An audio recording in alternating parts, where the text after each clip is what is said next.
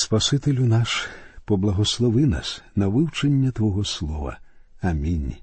Шановні друзі, сьогодні ми закінчимо вивчення 17-го розділу книги Левит і перейдемо до вивчення 18-го розділу.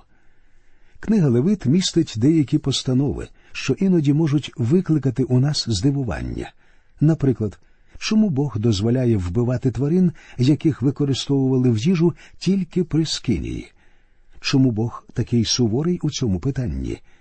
Якщо люди збиралися з'їсти на обід телятини, вони повинні були принести його до воріт Скинії і убити його там. Причиною тому їхнє минуле. Справа в тім, що у поганців було прийнято приносити м'ясо ідолові, а потім з'їдати його. От Бог і встановив свою заборону для того, щоб його народ не пішов по дорозі, що веде до ідолопоклонства, духовної пітьми, суду і покарання. Коли євреї жили в Єгипті, вони були такими ж поганцями, як і єгиптяни, і Бог викупив їх не тому, що вони були кращими за інших. Бог викупив їх тому, що він почув їхній лемент відчаю, і тому, що він раніше дав обіцянку Аврааму, Ісааку і Якову. А коли Бог укладає з ким-небудь заповіт, він виконує його. Ви запитаєте, звідки мені відомо, що в Єгипті євреї були поганцями? Тому що так говорить Писання. Прочитаємо вірші 6 по 8, 20 розділу книги пророка Єзекіїля. Того дня я підніс свою руку до них, щоб вивести їх з єгипетського краю до краю, що я вислідив для них, що тече молоком та медом, що він окраса для всіх країв. І сказав я до них відкидайте кожен гидоти від очей своїх, і не занечищуйтеся божками Єгипту. Я Господь, Бог ваш. Та були вони ворохобні проти мене, і не хотіли слухатися мене, не відкидали кожен гидот від очей своїх і не покинули єгипетських божків.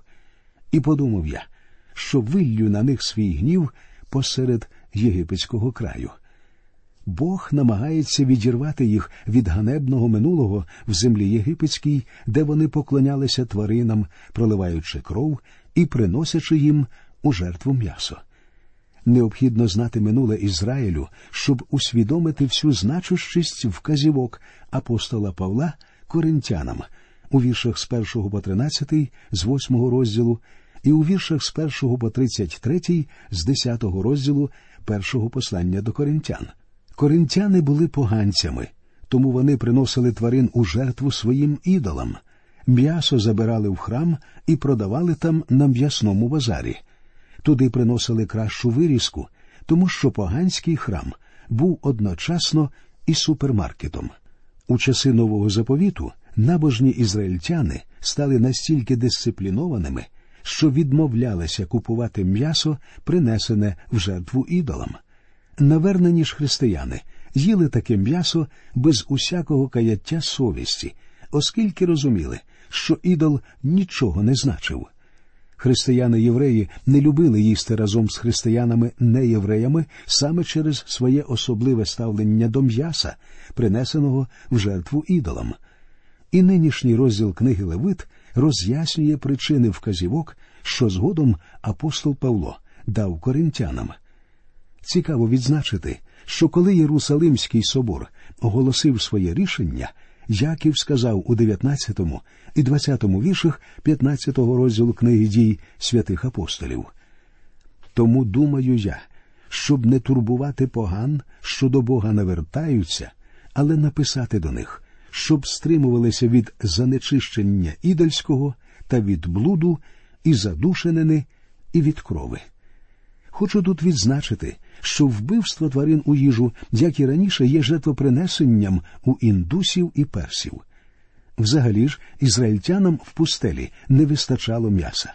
Випадок з перепелами тому свідчення. Ізраїльтяни почали ремствувати, скаржачись на те, що в них немає м'яса, і про це ми читаємо в одинадцятому розділі книги чисел. Хто нагодує нас м'ясом? М'яса було мало у всіх древніх народів, і навіть сьогодні в багатьох східних народів не вистачає м'яса, а деякі народи взагалі вегетаріанці. Отже, чисту тварину необхідно було убити біля воріт скинії і злити всю кров. Потім кров покладали на жертовник, а лій приносили в запашну жертву. Це була мирна жертва. Все інше повертали власникові, і він уже міг готувати з нього страви для своєї трапези. Тепер ви бачите, чому віруючим євреям не подобалося те, що віруючи з поган, купували м'ясо в поганському храмі. Далі в книзі Левит ми читаємо про злочинне поклоніння це сьомий вірш, і щоб вони вже не різали своїх жертов козлам демонам, за якими вони блудять. Це буде для них вічна постанова на їхні покоління. Я вже говорив, що слово ідол у цьому вірші потрібно перекладати буквально як волохатий, тобто козел. Саме так воно і переводиться у 15-му вірші 11-го розділу другої книги Хронік. І понаставляли собі священиків для пагірків та демонів та для тельців, що він понароблював. Так цар Єровоам, син Навата, змусив Ізраїль згрішити. Усе це відноситься до поклоніння ідолам, ганебному й аморальному приношенню жертв Богові панові. Бог говорить своєму народові не смійте робити цього. Ви повинні приносити своїх тварин до воріт скинії. Ось чому за порушення цього правила накладалося суворе покарання, про яке говориться в четвертому вірші. Коли євреї ввійшли в землю обіцяну, деякі деталі змінилися, але головний принцип, викладений тут, залишився незмінний.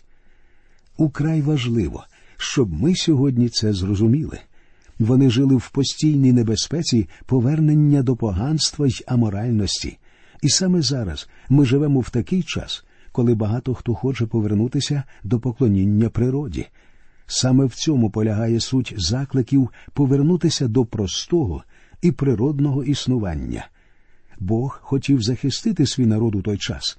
Він також хоче захистити і нас сьогодні від ідолопоклонства і аморальності. Тепер я читаю восьмий і дев'ятий вірші.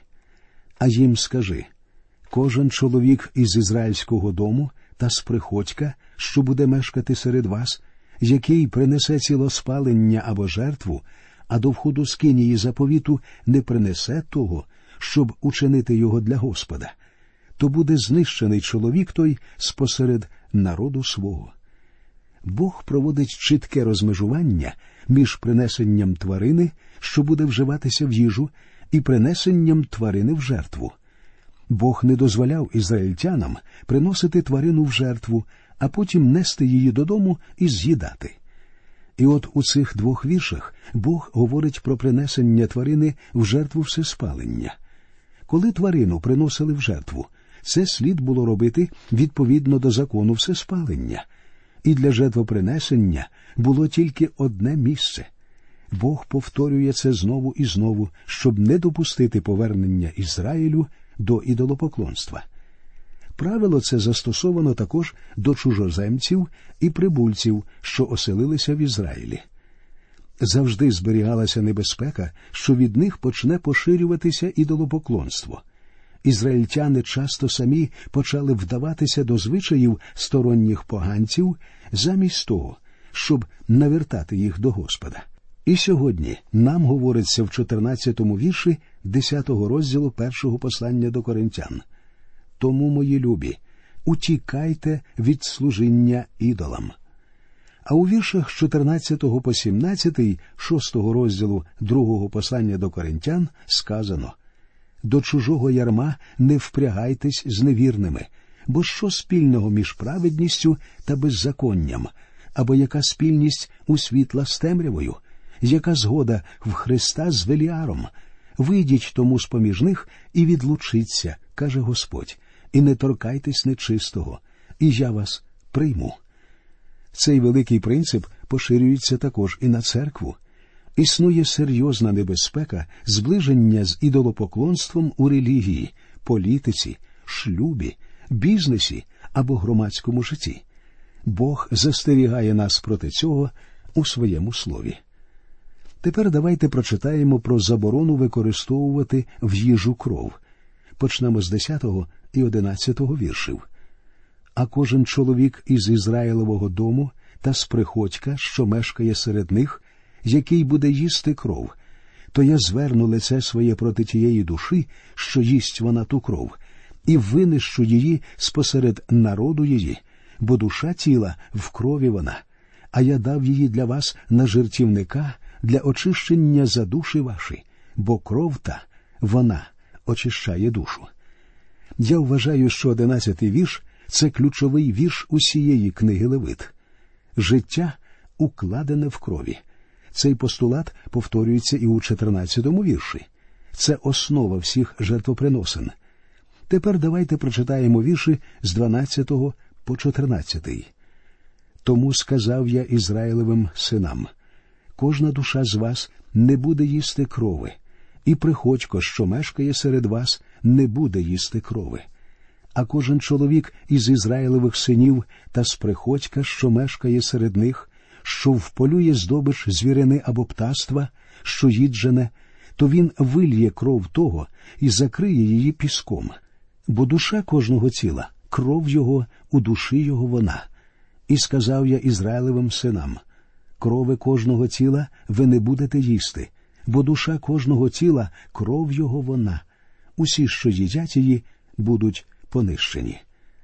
А Ісус Христос у віршах з 54 по 56, 6 розділу Євангелії від Іоанна сказав одну дуже цікаву річ хто тіло моє споживає та кров мою п'є, той має вічне життя, і того воскрешує останнього дня, бо тіло моє то правдиво пожива, моя ж кров то правдиво життя. Хто тіло моє споживає та кров мою п'є, той в мені перебуває, а я в ньому. Оскільки життя плотів в крові, то Христос звелів нам прийняти по нашій вірі Його кров, пролиту за наші гріхи, і обіцяє, що після цього ми одержимо життя. Ісус пролив свою кров і віддав своє життя. Життя у крові це велика і вічна істина. Вона пояснює, чому жертва Авеля була краща жертви Каїна.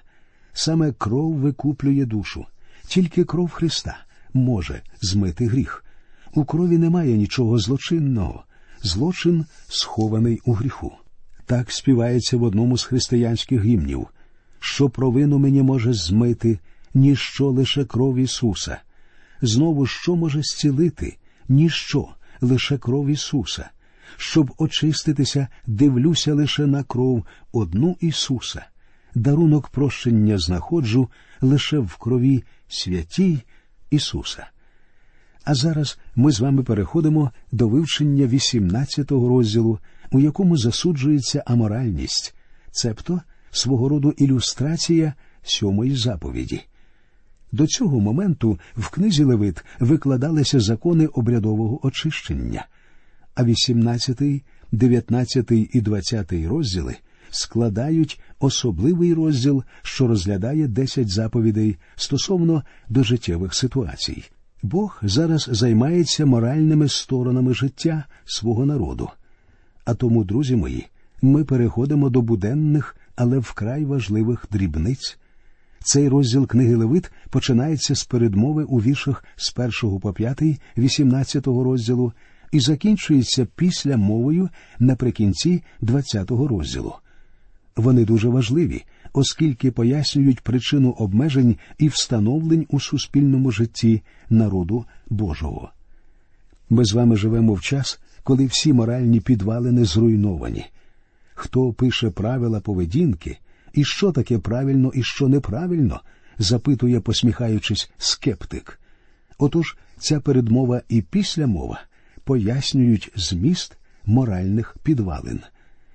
У передмові три рази у другому, четвертому і п'ятому віршах Слово Боже говорить Я Господь. Правила встановив Бог, і тому нікому не дозволено порушувати десять заповідей. І по-друге, у 26-му вірші 20-го розділу книги Левит говориться І будьте для мене святі, бо святий я, Господь, і я відділю вас від тих народів, щоб ви були мої. Бог вимагає, щоб його народ був святим, зберігати чистоту у всіх життєвих ситуаціях. Все, що говориться у 18 розділі, в основному стосується сьомої заповіді. Тут дається чітке визначення перелюбу і гріхів на сексуальному ґрунті. Саме ці гріхи свідчать про початок занепаду великих імперій, за яким завжди дуже швидко випливає повний розпад. Розглянемо структуру 18-го розділу книги Левит. Вірші з 1 по 15 – це передмова до викладу заборон. Вірші з 6 по 16 накладають заборону на статеві стосунки між родичами. Вірші з 17 по 20 засуджують різні сексуальні гріхи. 21 вірш забороняє приносити своє потомство в жертву Молохові. 22 і 23 вірші накладають заборону на статеві перекручення. Вірші з 24 по 30 говорять про вигнання жителів Палестини за здійснення вище згаданих гріхів. Тепер давайте прочитаємо передмову до суспільних заборон, викладених у віршах з 1 по 5. І Господь промовляв до Моїсея, говорячи Промовляй до Ізраїлевих синів і скажеш їм Я, Господь, Бог ваш. За чином єгипетського краю, що сиділи ви в нім, не робіть, і за чином краю ханаанського, що я впроваджую вас туди, не зробите, і звичаями їхніми не підете. Ви виконуватимете устави мої, і будете додержувати постанови мої, щоб ними ходити.